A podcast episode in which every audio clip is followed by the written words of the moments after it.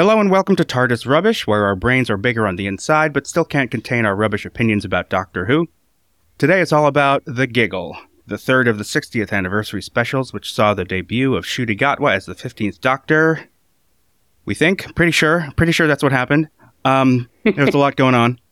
I'm Josh, and joining me today, he is the host of The Secret Origins of Mint Condition and the reason that this podcast and Trash Compactor, a Star Wars podcast, both exist.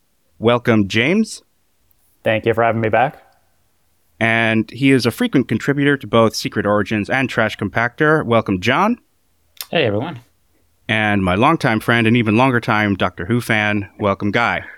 Uh, hey guys, it's, it's the white white beard. It really helps sell the fact that I've been a fan for years. All right, so the giggle. Mm. There's a lot in this one. Uh, let's start with overall thoughts. John, we we texted a little, so I'd like for you to start off. Oh boy, um, this was one hell of an episode.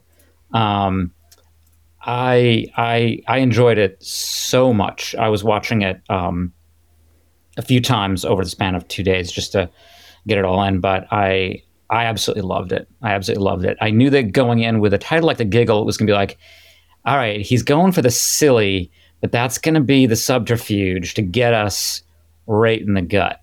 Um, and I, th- I thought it was going to be a little, uh, uh, you know, maybe darker or sadder. I don't think I've ever smiled as much as I did both throughout the episode and for the last act, you know, the last 15 minutes or so, where I was I was surprised by everything that happened. I was just like, this is not what I was expecting, and I am absolutely delighted. And um, now I'm just I'm supercharged for the next Doctor. I am delighted as to what they did with everything, and it's like they gave us. Well, to jump sort of to the end concept, like the idea of coming home, it felt like coming home, but also getting a new journey to start as well. And I don't know how they did that.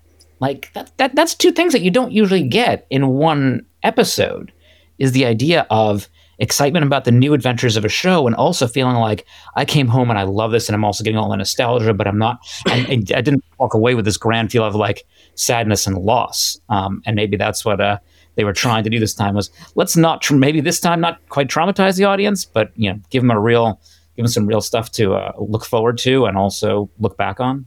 I don't know. That I guess that's my general sense, but yeah, I I loved it. No, I love that. That's how that that's how it hit you. And speaking of the title, the giggle, I can't help but feel it has a double meaning. I feel like it's kind of Russell T Davies giggling a little bit uh, with the the bi generation uh, trick that he pulled. Um, I don't know, Guy. What about you? Overall thoughts? overall thoughts was uh, uh, 11 out of 10 and um, i had the same feeling that john had in that it felt like this was a wrap up of 60 years worth of history for me. It was like a wrap up and a culmination and a it came to a head and then it was just a kind of closure. It was really a great little button on all this other stuff. And and and now we're starting not just because we w- with every regeneration we s- basically start kind of like at a, at a new point. This just seemed like closure. And and and and the doctor's now able to after all this time he's gotten he, he figured out he figured out what it was that he was trying to get to why it is that he he did what he did and does what he does. And now it's time for a little bit of a meantime while the doctor continues on. It, it was it was really well done i to some of these regenerations i've i've uh, uh, cried and blah, you know, and, and oh, I'm going to miss you. And I just thought it was a nice little closure. I thought it was great closure after 60 years you i mean it just yeah it was great it was great and i'm looking forward now i'm looking forward even more to seeing what they do and how they switch it and looking at the trailer and the clips that i've seen coming up for the christmas special this feels different so in a good way in No. a good way James, your overall thoughts? Um, you know this this episode conflicted me. I'm gonna say, I'm, and, but when I start saying that, it's not because I didn't like it. I, I, I, while the doctor was having this uh, bi-generational thing, I was sort of having a beside myself moment as a, a person who's a fan, but also a person who, and again, I'm, I'm not like a, I'm not a professional writer, but a person who likes to create. The, the two of us were having like a, a conversation about how this episode went because I loved it as a fan, but like the, the idea of the regeneration of the doctor I feel like you know we and we've talked a few times on this podcast about you know the idea of children and how people watch it and stuff. Like the the idea of the regeneration of the Doctor kind of gets used to the idea that change is part of life, and sometimes things have to end, and that's just part of life. Like whether you like it or not, something's going to change, something's going to end, and that's and and also it's the idea that Doctor Who um, as we spoke about, like um, gives you something new for the time or something new to get used to. Like Doctor Who changing lets you know that things have to end, but also that things can begin and you have to get used to new things.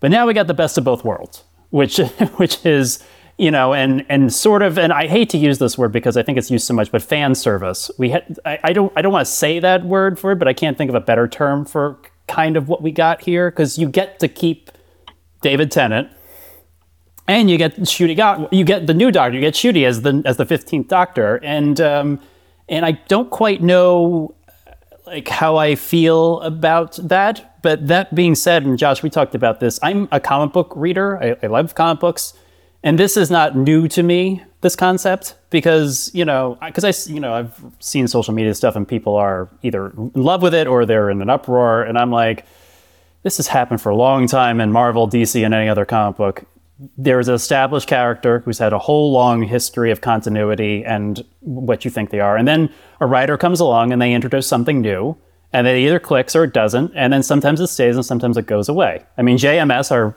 favorite, one of our favorite writers here, creator of Babylon 5, as everyone always likes to point, point out, like he came aboard Spider Man years ago and he changed the origin.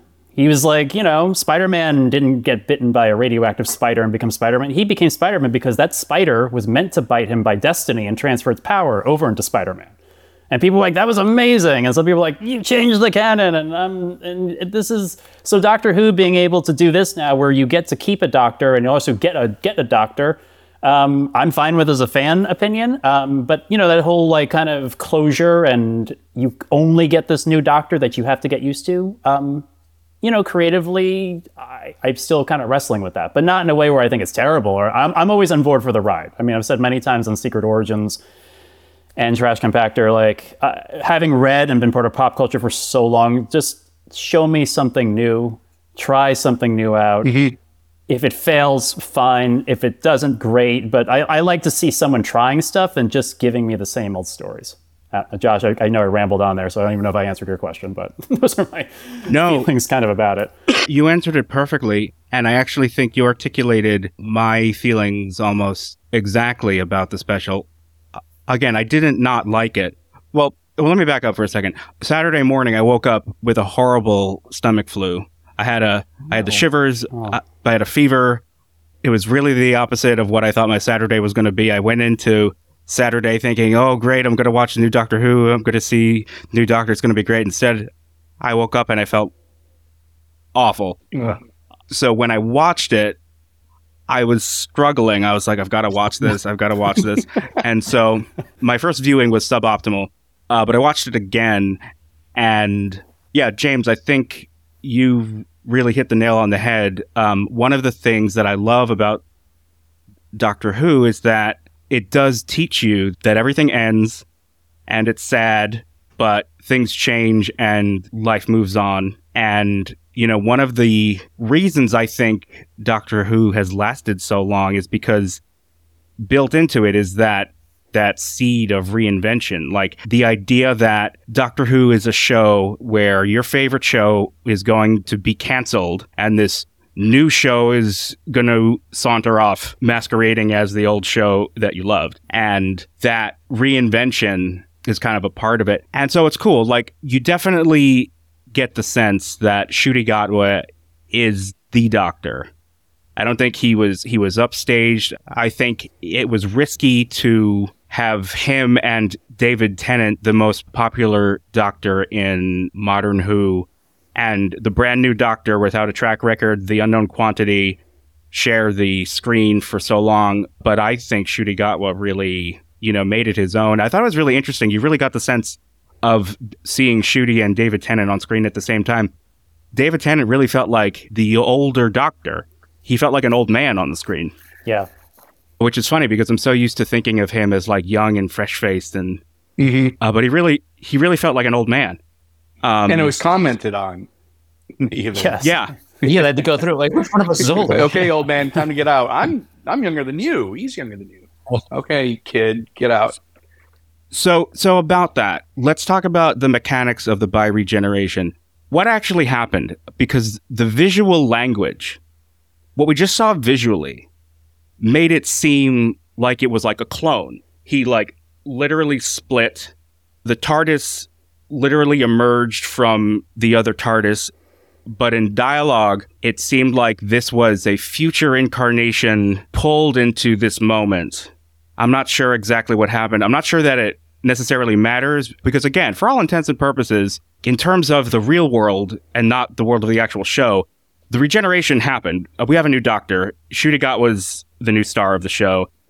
So, for all intents and purposes, it doesn't really matter what the in universe mechanics were. But I am curious because I've read online a lot of people are confused about exactly what happened. Like, was it a clone situation? Was it a time travel situation? Was it shenanigans from the toy maker?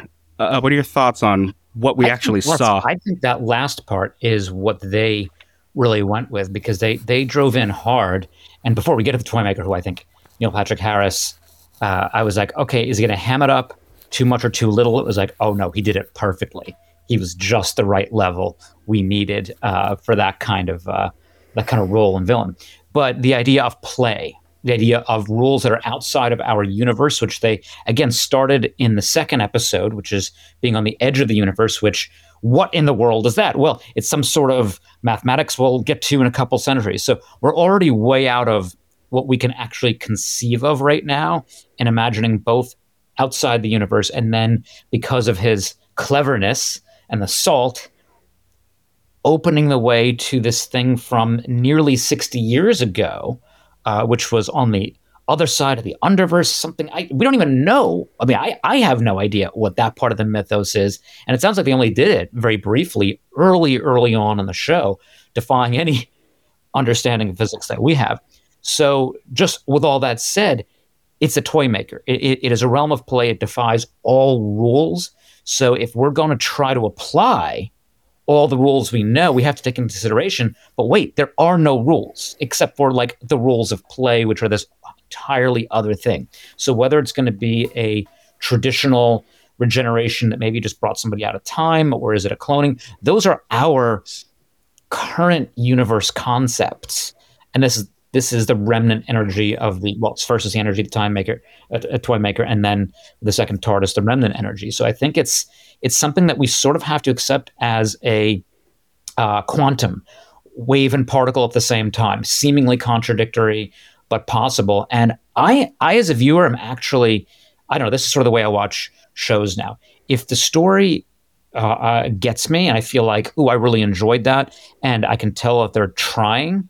Uh, I I say, yeah, this this works. This is something totally new. It's probably unique to this situation. You'd have to have the toy maker and outside of the universe being involved.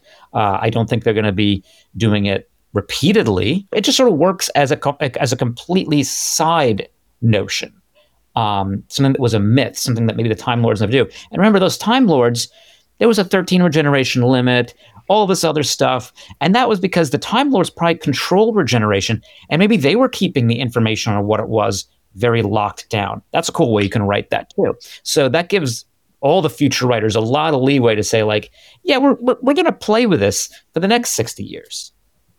Yeah, Anyway. I was just going to add to your John. Like, I, I don't. I watched the BBC like official wrap up show mm-hmm. afterwards. I don't know if you guys caught that, but the hosts on there like had like Russell T Davies like gave them some information, and he popped in for like a few pre recorded clips about the bi bi regeneration, and, and I don't quite know the mechanics he was trying to explain, but apparently this is something that can happen for with Time Lords, and also because it happened here, it had a cascading effect down through all his previous regenerations, which he said is why mm. Tom Baker is old and the Fourth Doctor in the 50th regeneration is what they're implying. That when Matt Smith met Tom Baker, that was the Fourth Doctor, is what their little group of people were talking about. So I, I don't, and Russell T Davies can obviously change this at any point, but it's very confusing. Like he, we had the guy there trying to explain it, and he didn't quite say what was happening, except this is, I guess, a new form of regeneration that now is open to all previous incarnations. And Well, they if were we also could talking have- about.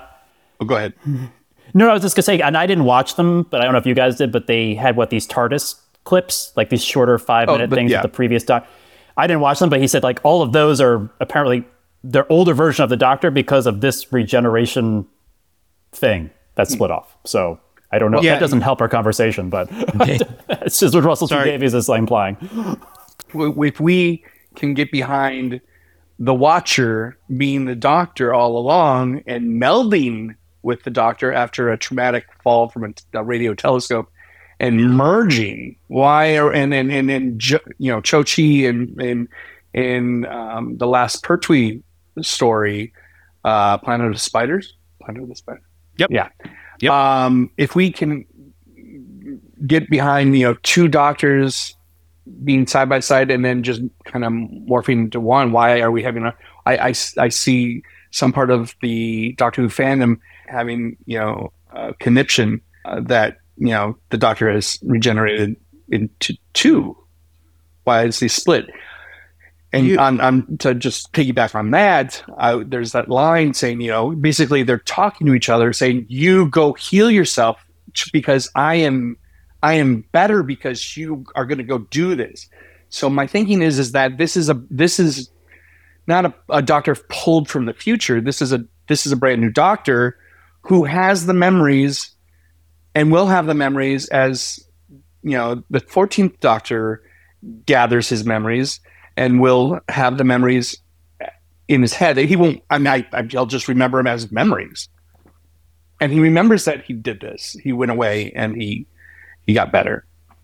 And Guy, I think you're you're getting on what the episode and maybe what this entire 60th anniversary was really about right there was about the healing because that they they started off early on with uh, again some really cool nostalgia the the Avengers Tower I mean excuse me the Unit Tower um, you know and Kate Lethbridge Stewart and just the reunion of that Mel you know all these people and and and, and the sense that set up the groundwork for the idea of coming home um, and then Donna early on mentioning that, like, I was in, like, I was in your head. I was there. Like, you were staggering along, wearing yourself out. Maybe that's why your old face came back. And then he he immediately diverts because that's classic 10th, 14th Doctor is to, you know, it's like ima- imagine imagine him actually in therapy. The therapist would probably be going crazy. Like, well, you stop diverting. That's what that doctor does. And this was about completely transforming that mindset to that endpoint where the 15th Doctor comes in, and, and which I thought was also hilarious. If, if we're going to nitpick about anything, it was that when they split and only one has pants, they both still had a white shirt. So there is an inconsistency that the script supervisor missed. No, Um, that was a I t-shirt. thought it was It was a t-shirt. Yeah, I thought it was It the like a undershirt. undershirt, and then the Ncuti undershirt. had the button-down shirt. yeah. Okay, okay, all right. There you go. Is, is, is that we now know the limits of bi-regeneration does not apply to clothing. So Right. that is established canon now. But we, but the the the the whole like point, as you sort of said, was of, of like it, it is encapsulated in this one line. He said, "I'm fine because you fixed yourself. We're time lords. We're doing rehab out of order." I sat there and I he was like I was shoved back into my chair like those old Maxwell audio cassette commercials. Like it just blew me away. And I thought that's so so beautiful. Um and and and, and that yeah, I mean the doctor's always been running. The doctor's always been running from something, and they've each each writer and showrunner has had their own take on what the doctor is running from externally and inster- internally. And this was sort of the idea of, yeah, you know what? I, I think I think if I were coming to this show, I can I can very much see Russell Davies being like, dear Lord, we've just gone through a collective trauma globally. We're still really messed up, in many ways getting more messed up. Like trauma seems to be a, the theme of so much modern sci-fi. We've talked about this reviewing episodes of Star Trek Picard, uh, New Worlds Discovery. All those shows seem to be really doing that, but I'm seeing it everywhere. And this was like, instead of just talking about being traumatized, this was like, yeah, you fixed yourself, but it's a process. We're doing out of order. So I'm going to give you a hug and it's okay. And then the 10th, 14th Doctor realizes in those end moments with Donna's family, this is what he's been fighting for. Because this is like, what the hell? Why are we, f- the Pandorica, the Time War, all of this? What the hell? I love that line. What the hell? Which is, yeah, like, what? Why is all this happening? And why are you involved in all of them and never getting to sit down for a moment? And, and that's what I took away was that the, the sadness wasn't nearly as profound as it was in the past of leaving companions. Because listen, David Tennant's 14th Doctor is there hanging out with Donna. She's mortal. She's human. He's now a billion years old. How that calculates out is, is, is interesting, but you know, realistically, probably centuries of you know remembered experience, and she's going to die. The family's going to pass on. Like everything is is is going to change. But he's there, able to enjoy those moments now. He's able to enjoy a family, and yeah, you know what? And he says, "I'm the happiest I've ever been." and that's and, and, and you know he's not dumb he knows that that too shall pass um, there, doctor who's not missing that concept but it's it's it's almost a very uh, uh, sort of like again it's almost a therapeutic viewpoint of slow stop that stop for a moment live in the moment knowing that there'll be more adventures to come more problems to come you can have these beautiful moments with people and not worry about everything else or when it's going to end. That that was my personal takeaway, which was just, yeah, you get to do it. And maybe he does that. Maybe he hangs around for 10 or 20 years. It could be the earthbound adventures like they did previously with doctors, you know, of, of this doctor. They could do some audio dramas that are that are more, you know, limited in scope if they if they chose. But it would be the like, yeah, he's chilling and really working on himself and really, you know, fixing so that now the 15th Doctor is out there going wild, having crazy journeys, adventures, and fun. Like, and, and, and almost in a way that gets a real reset to where it's not just running away from something, but running towards new things. Uh, and, and that was that was that was what I thought thematically this episode worked because it did all of that.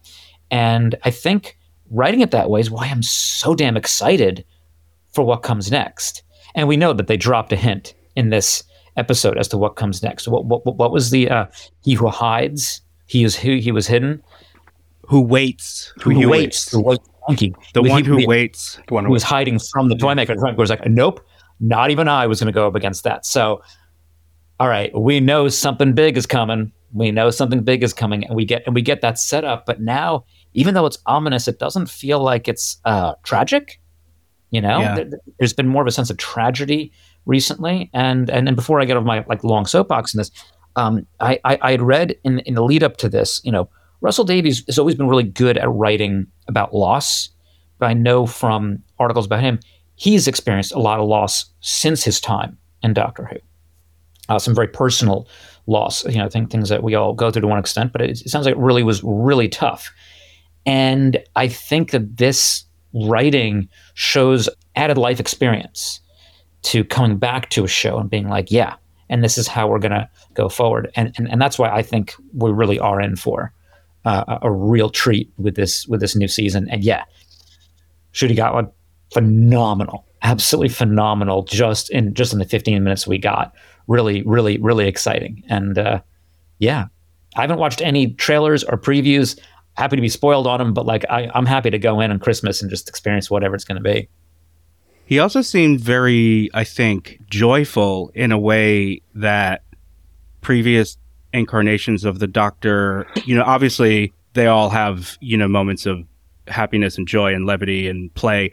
Um, but he seemed not so weighed down, I think, because of that healing that 14 goes through and then bestows upon him. Um, I also got the impression, and correct me if I'm wrong, guys, I don't mean to speak for something I don't really know about, but he seems overtly queer coded from everything I've seen. Not only is he joyous, but he's he's joyously queer, which I think is fantastic. And I also think shows a progression, like you were saying, John, from Russell T Davies personally, because you know when he brought the show back, there's a reading that the Ninth Doctor, having survived the Time War, you can read that as survivor's guilt as a gay man surviving the AIDS crisis right? Mhm.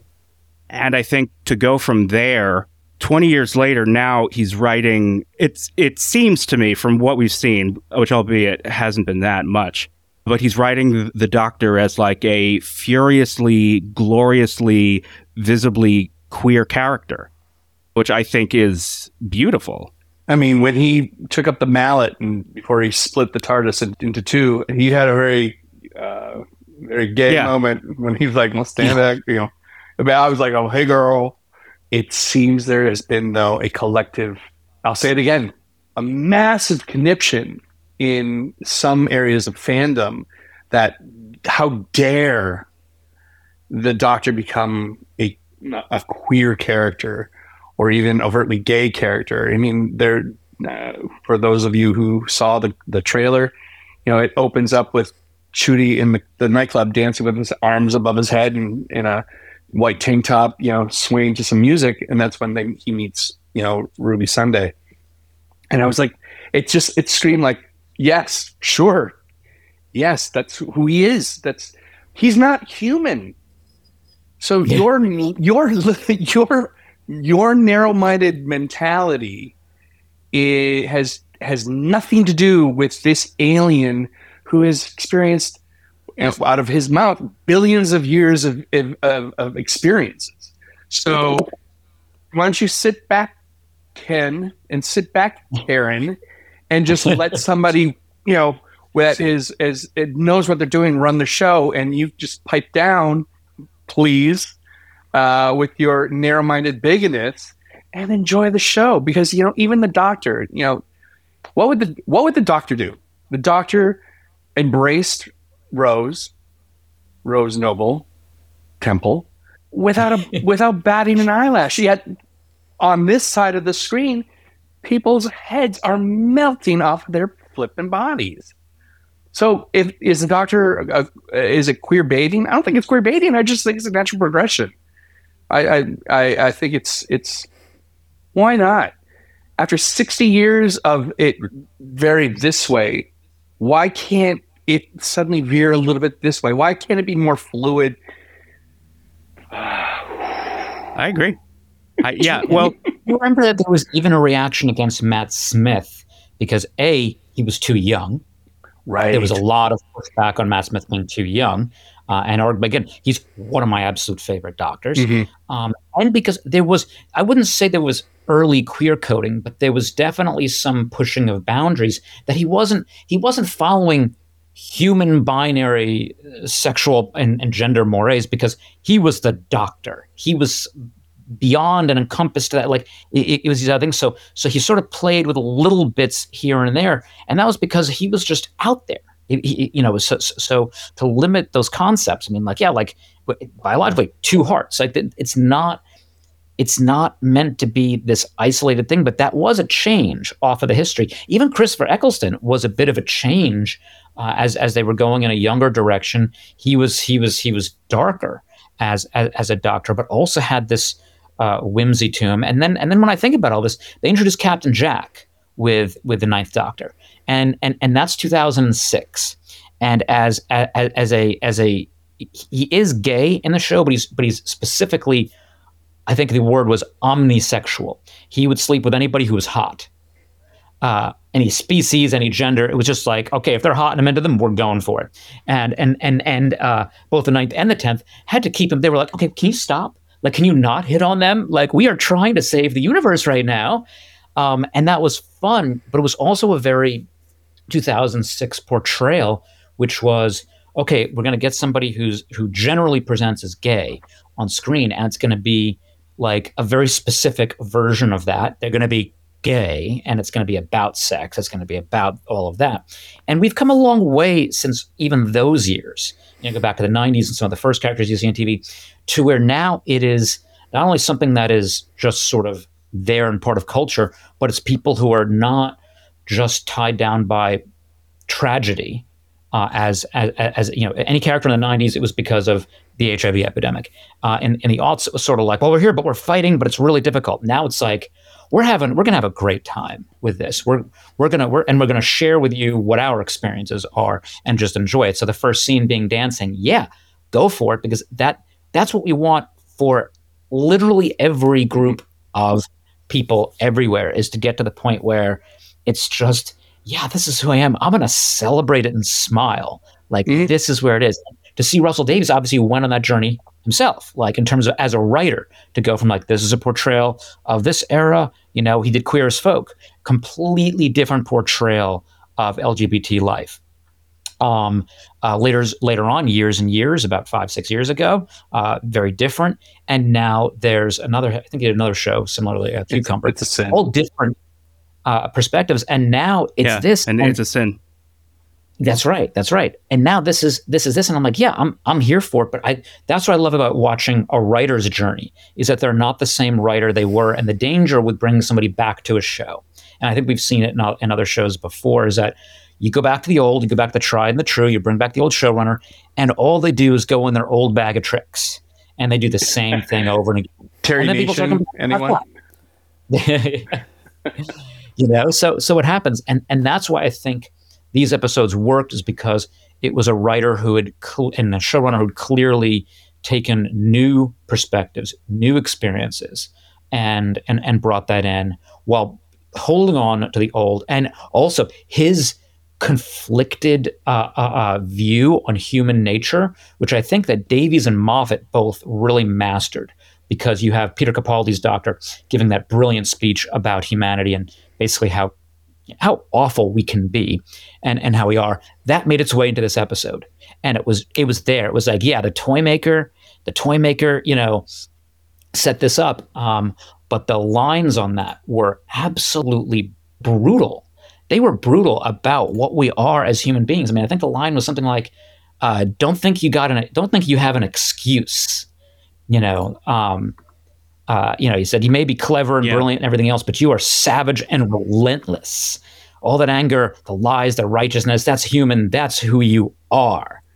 And again, that was like a shake me moment. I was like, yeah, no, that's the point. Because for all the joy we're experiencing with this episode, it was reminding us is like, this is where we're at now. Um, don't shy away from it. And to all the people criticizing like oh i can't deal with a different portrayal of the doctor that's what that's for is to say like you all think you're right. Everybody's obsessed with thinking they're right. And this is like literally everybody like it's the right. episode. Really right. I mean yeah we love to think we're right but i think the best part comes when you realize like maybe there's something i missed that can further enrich the experience and make can go wow that that's sometimes the best of sci-fi shows is that you think you got one thing and all of a sudden you're blown away by something you never realized you were you were understanding was completely different. That for me is a lot of fun. Yeah well that's actually something i think the last 20 minutes and like the momentous nature of this episode i think overshadows what was actually a really good episode in terms of you know the premise and the themes and stuff. I think um you know john what you were talking about the doctor's speech about humanity and saying, you know, I mean, don't think you're off the hook. Like, I mean, this is, I mean, this is you. I very much read that as Russell T Davies' reaction to what we all saw during the pandemic and has has only continued. I mean, arguably it started earlier than the pandemic. It was just sort of um, supercharged, but how you know we've all kind of gone a little crazy, and we're all in our own little information bubbles and there's a self-righteous streak and and I think I think everyone has just kind of lost their minds a little bit and we have People to figure out how like to, they're tweeting. Speaking like yes. they're tweeting. Yeah. You know, something has happened collectively mm-hmm. where we've all just sort of forgotten that we are, you know, members of a larger community that needs to work together sometimes to make the whole thing work for everybody. I don't know. I thought that that was a very, um, you could feel the fury I think Russell T Davies felt or feels from what he's seen happen in the world the last few years. Um, and I thought tying that in with John Logie Baird and the invention of television, I think is such a fantastic hook for a Doctor Who episode and tying that into mass media and how that has fueled our collective undoing, I thought was just, you know, really clever and really potent and wonderfully done. And that's something that both Davies and Moffat were so good at. They have these brilliant ideas that could, on their own, take center stage, but they're sort of overshadowed because of all the other amazing ideas that are sort of crammed into the episode. And that's sort of how I felt uh, with this. I feel like that on its own could have sustained the episode if you got rid of the regeneration and the the anniversary nature of it. And God, it was it was creepy. The the people turned into marionettes and like. Mm-hmm. So let's talk I mean, about the little baby dolls were uh, creepy too. Like the yeah. No, it was. Okay. Baby dolls I mean, it always was, freak I me mean, it was. I mean, it was properly When they talk. scary, clever Doctor Who. Um, so let's talk about the Toymaker as a villain, and also Neil Patrick Harris's performance. How do we feel about the Toymaker? Well, I want him to. I hope he comes back. I mean, he's Yeah? he's so much fun. He he didn't necessarily chew the scenery. He did nod, and I appreciated that. I just loved every flipping minute he was on screen, even to the point where when when the doctor and Donna were looking through the the window of the toy shop, and he was just ducking behind. He was playing. Yeah, the minute the doctor sees, he's playing. He's pl- minute he interacts. The, the, every time he interacts with anybody, he's playing. He's playing with them. He's playing with the the the, the gentleman who who buys the you know Stooky Bill. He plays with him, and he plays with him in a in a not so subtle kind of being a little racist way too. You know, saying you're not used to these climes. I'm so sorry about the rain. You you're probably used to warmer climes. And he's like, I was born just like ten miles from here yeah. it was just really good. It was really, really good. And I like the going in and out of the different accents, different characters. Loved it. Absolutely loved it. Yeah, well, that's kind of how he rehabbed the um kind of uh, racist conception of the character as like a Chinese stereotype. He sort The of Mandarin. he sort of made it right. Yeah, the Mandarin. He said he sort of made it. Well, that's kind of the toy maker's thing. He he's racist toward all kinds of cultures. Like, I mean, that's just sort of what he does. Um, you know, which if you think about it, is like pretty sinister. I actually think that it was uh, good way of acknowledging the racist history of the character while still making it, you know, work. The toy maker's Uh, not human, so he can wear whatever he wants. I mean, he, he I don't Yeah. think of it as a cultural appropriation if he's appropriating everything that's human. I mean, he's No, well, it's not just the appropriation part. I think the issue is also like the word celestial, I think is a derogatory term for Chinese people. celestial. Really? Yeah. I don't think it's very commonly known, but at the time, it's hard not to imagine that that was in the head of the writer. So, so I mean, it's just something that I think today would be sort of avoided. So, yeah, I mean, I thought like for that reason, it was a not without controversy choice to bring the character on screen in 2023, but I thought that Russell T Davies handled it very well. I, th- I think it was it was an interesting way because I didn't know until I googled more more about the history of the character. And, you know, you do see some problematic writing from from from from, from the '60s, but the way he was playing with the different accents and and and this you know wh- where the German comes in, where the American comes in, and where he sort of goes back to a default of this um, sorry staid British uh, accent is, is is usually when they're talking about the rules. Um, I thought was, was was again a way that the way that the the characters playing with us, playing with the perceptions we have of that. And when uh, uh, the doctor does say like we could we could be in the stars, we could be celestial, that's when the toy maker's like, yeah, but on the other hand, these humans, like they are. I am obsessed with them. They are great. The games they play with each other. And I love when he goes, he goes, and then there are the mind games. And, and, and he goes right, the next line is, he goes, the mind games, the dating, the ghosting, the deceit and control. I'm like, oh my God. Yes, you are completely right. Like, um, he goes, you make me dizzy. So he's obviously saying, I don't want to leave this place. So like, yeah, yeah, it's uh, it's it's a lot. It's a lot like on the nose stuff where this is, which which again I find to be at least you know a lot of the modern doctor is calling us out, you know, and why the doctor does get disappointed in us. It's like, oh man, why are you behaving like this? Like, you can do so much better. Um, and he's even trying to get that through to the. He gives the villains the ch- that same chance, like the toy maker. You know, sort of says like, "Well, we could be playing in the stars," but also like, why do you have to do this? Why don't you have like, you know, why don't you think of good and evil? And that's where the that, that was the interesting part about the toy maker as a villain is that he's both both whimsical and dark at the same time because he goes, I am beyond all of that. I am endless, and all I care about is winning and losing. And and he didn't seem to necessarily, even though he didn't he didn't like losing in the end, didn't in that statement express a preference.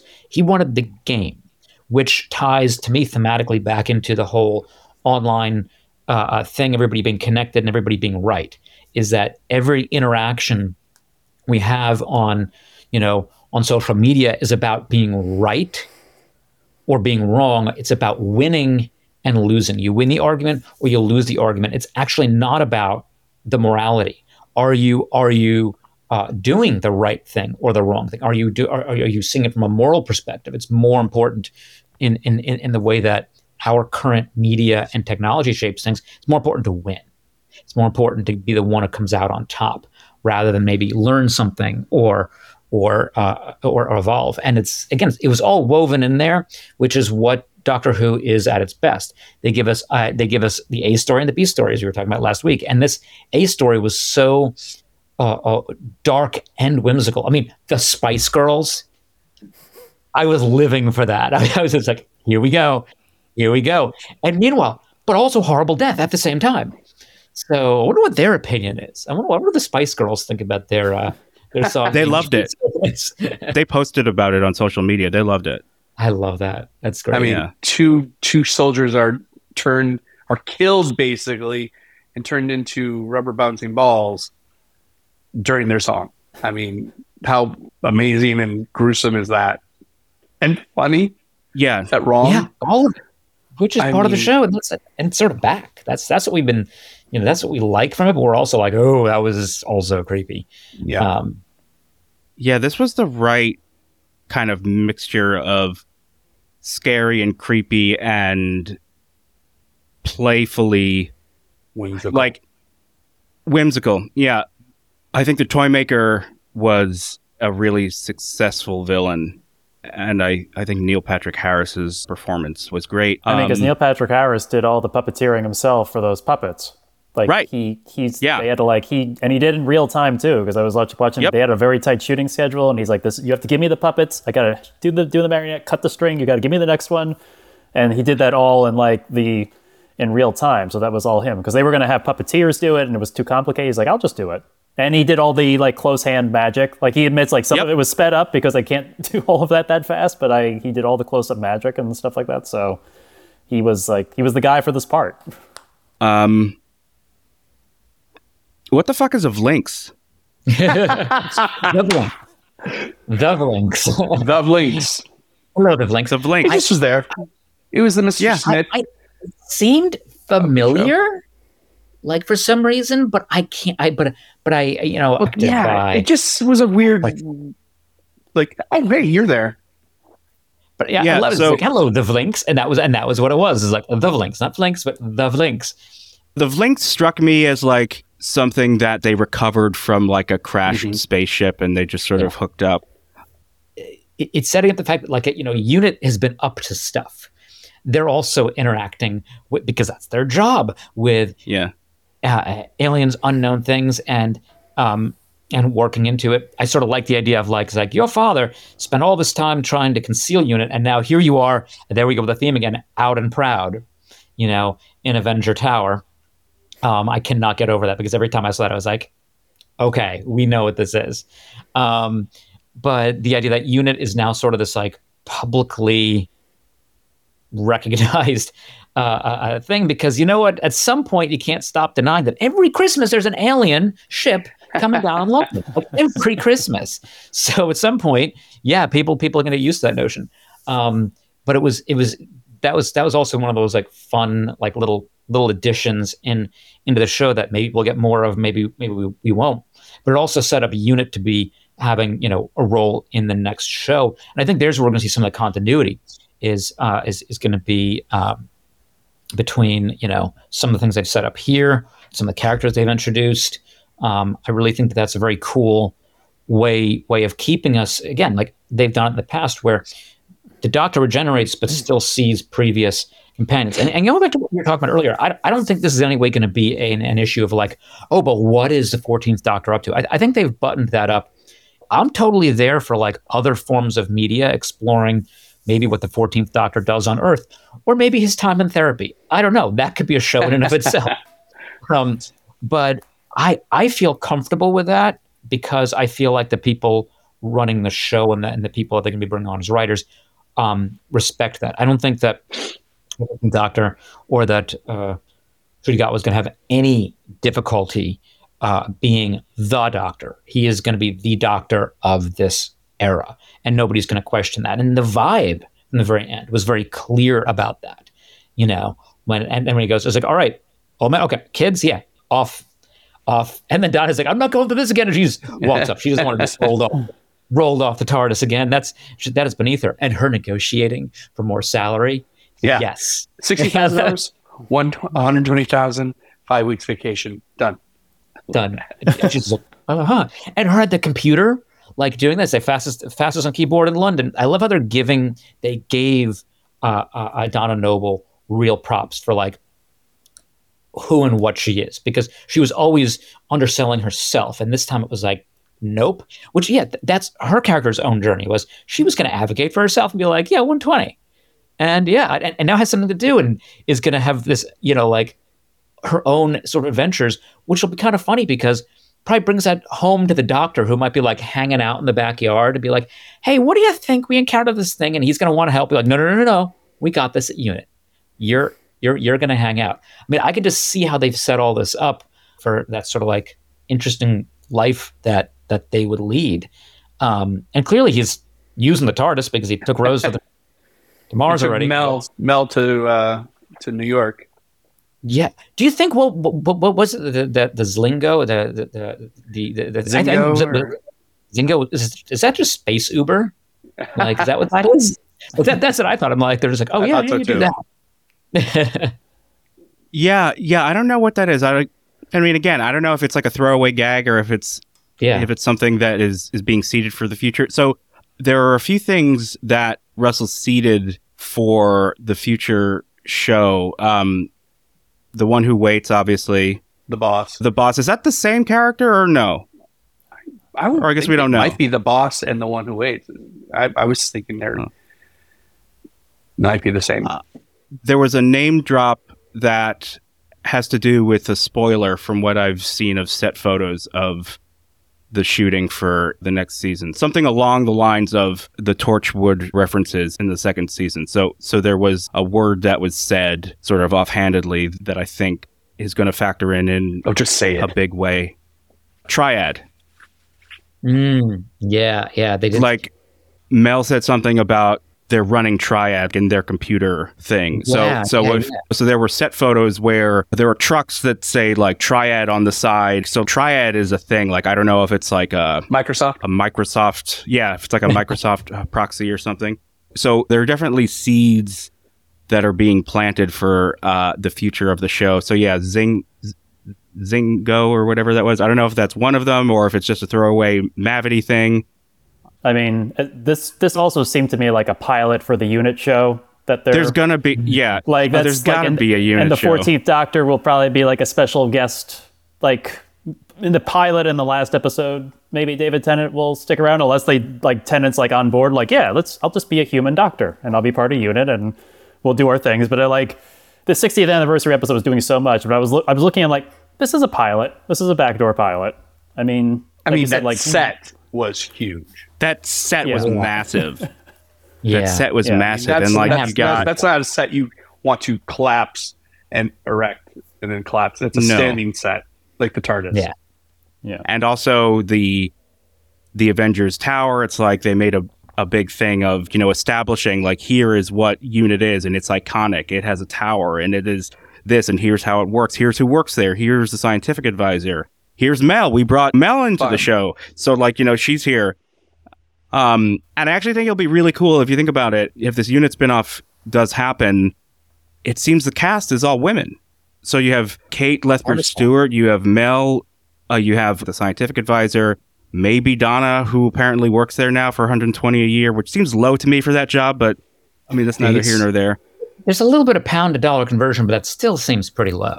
For that job, yeah. Living in London is Um, pretty high. but yeah, I think we're definitely getting a unit spinoff uh, because like there was a lot of ground laying for that in this.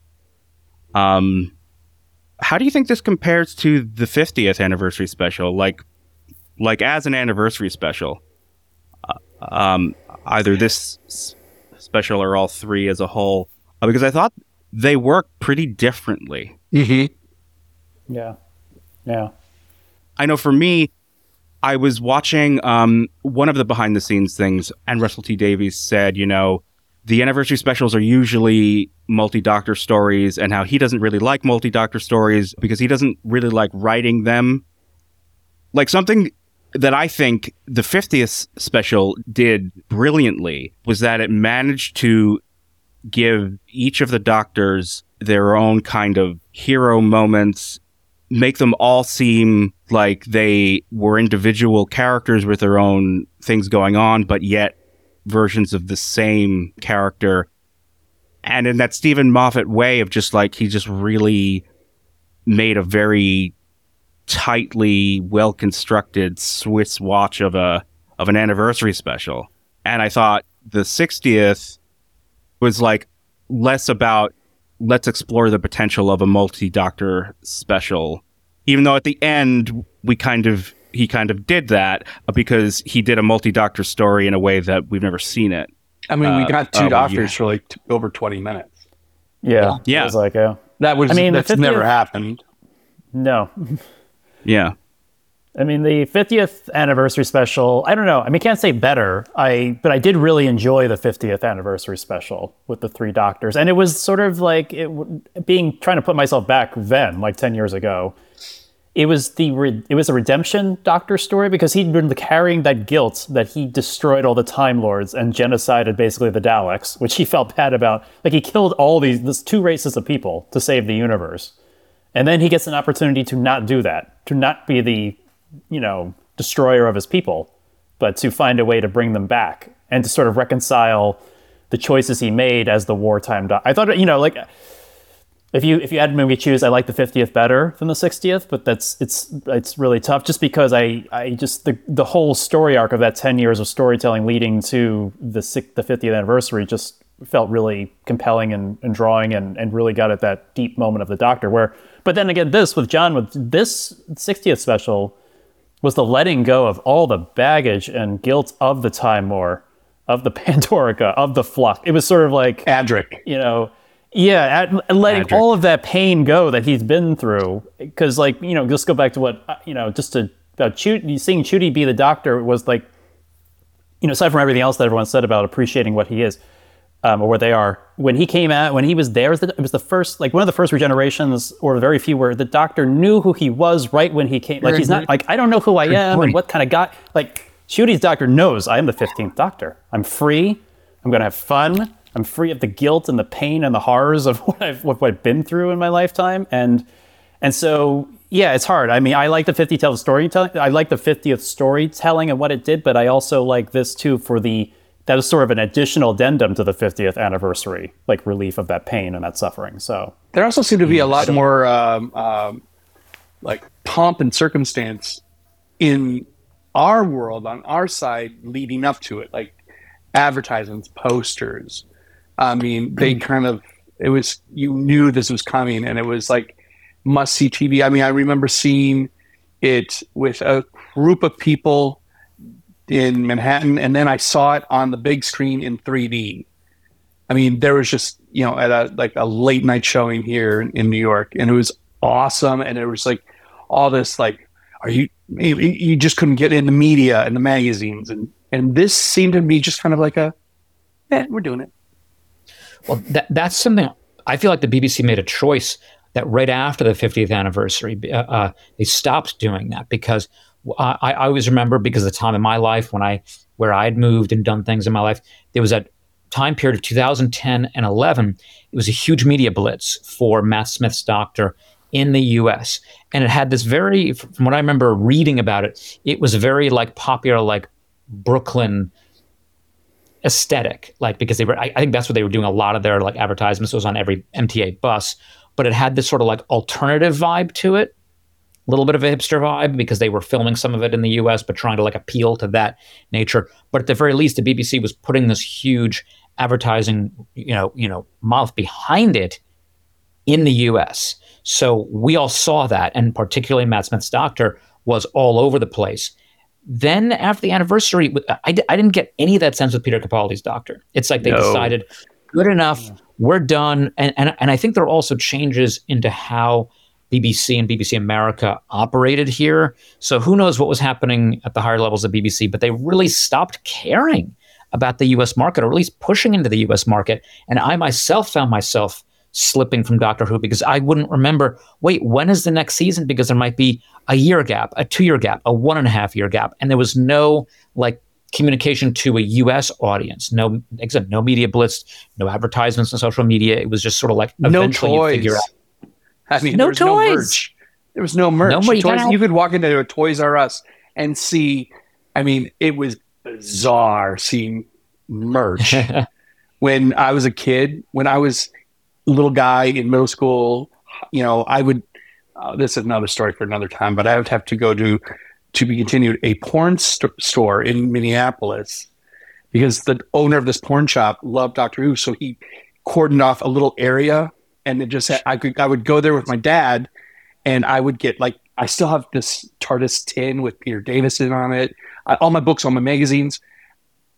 Yes, he was taking me to a porn store. But anyway, but now Toys R Us is having it, and then after what you're saying, John, after after the 50th, it just seemed kind of like whew, tumbleweeds. Yeah, yeah, and, and that that. Now, we're, we're, we're, experiencing that, and maybe because Disney is is, is co-producing and bringing to the U.S., we're going to see more. But even for Disney, I was surprised that there wasn't a bigger push, or maybe I just wasn't accessing the media where it was a big push.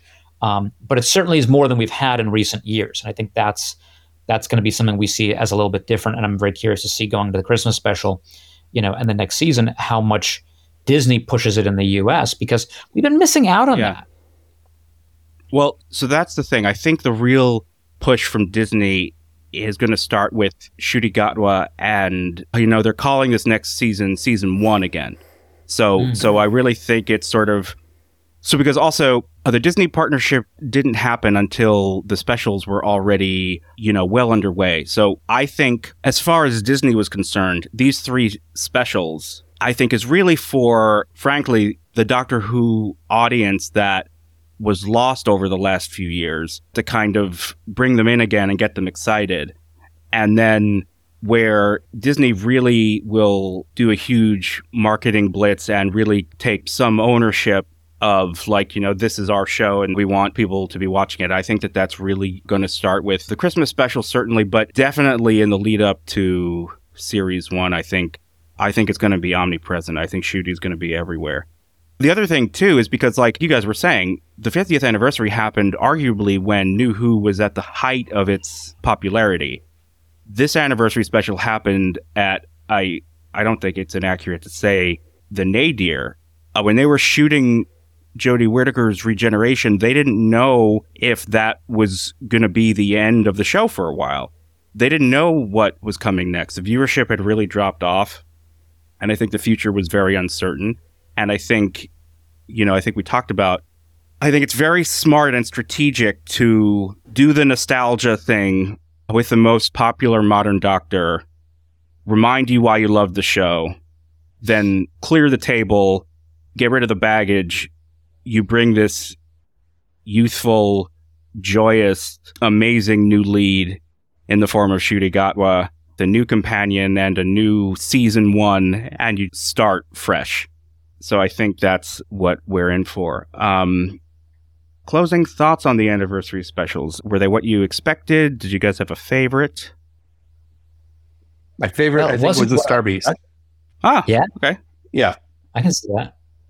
I just, uh, if I were to pick one out of the three, Star Beast, just because it was so it was so needed.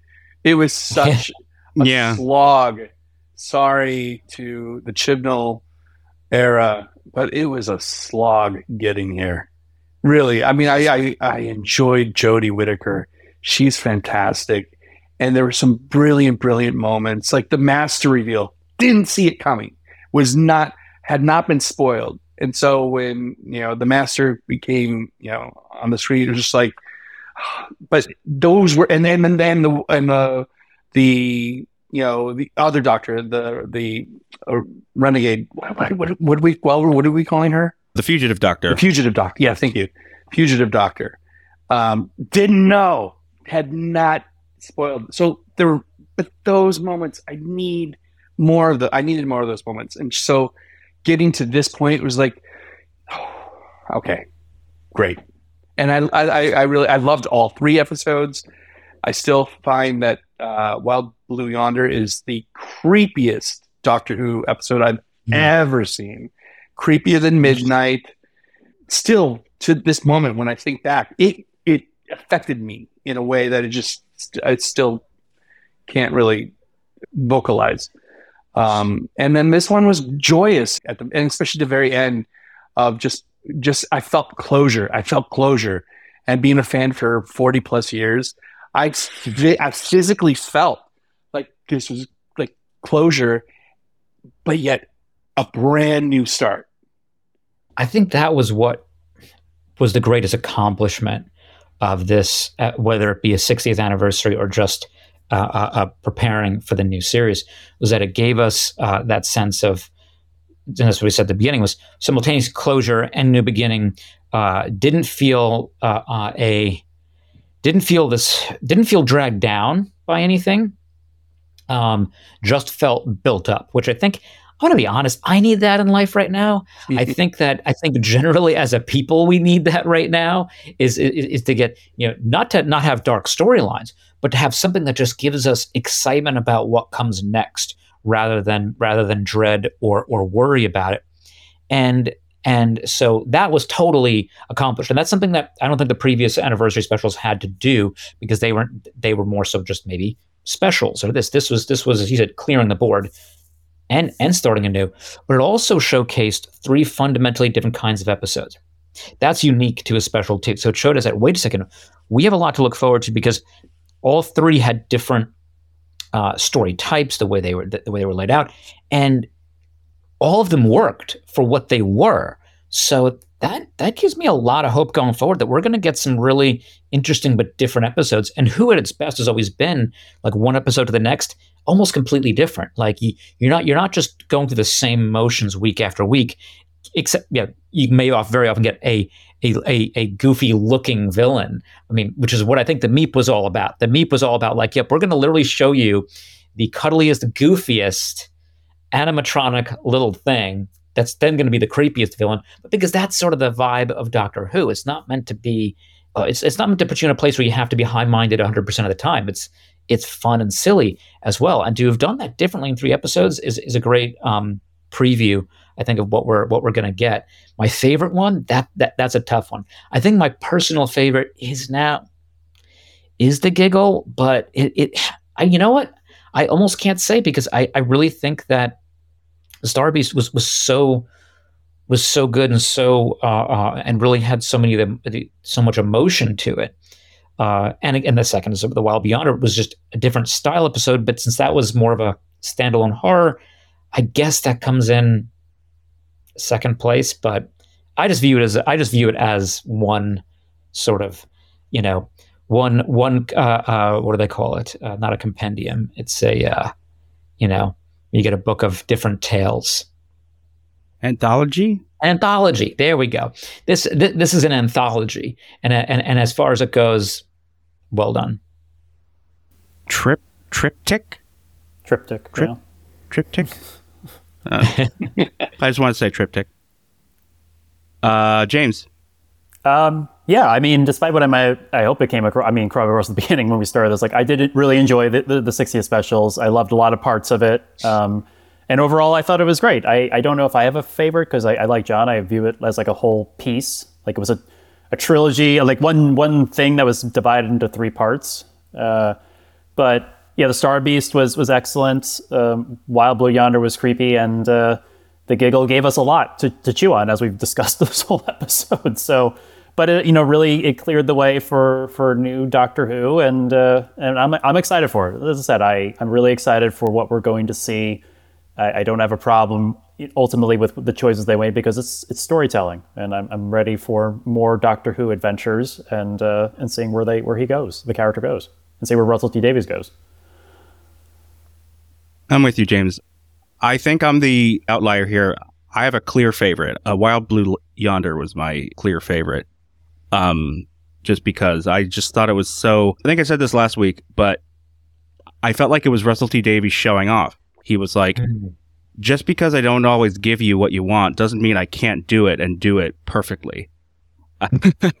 I was, um, yeah, I mean, I just thought on every level, Wild Blue Yonder was just fantastic.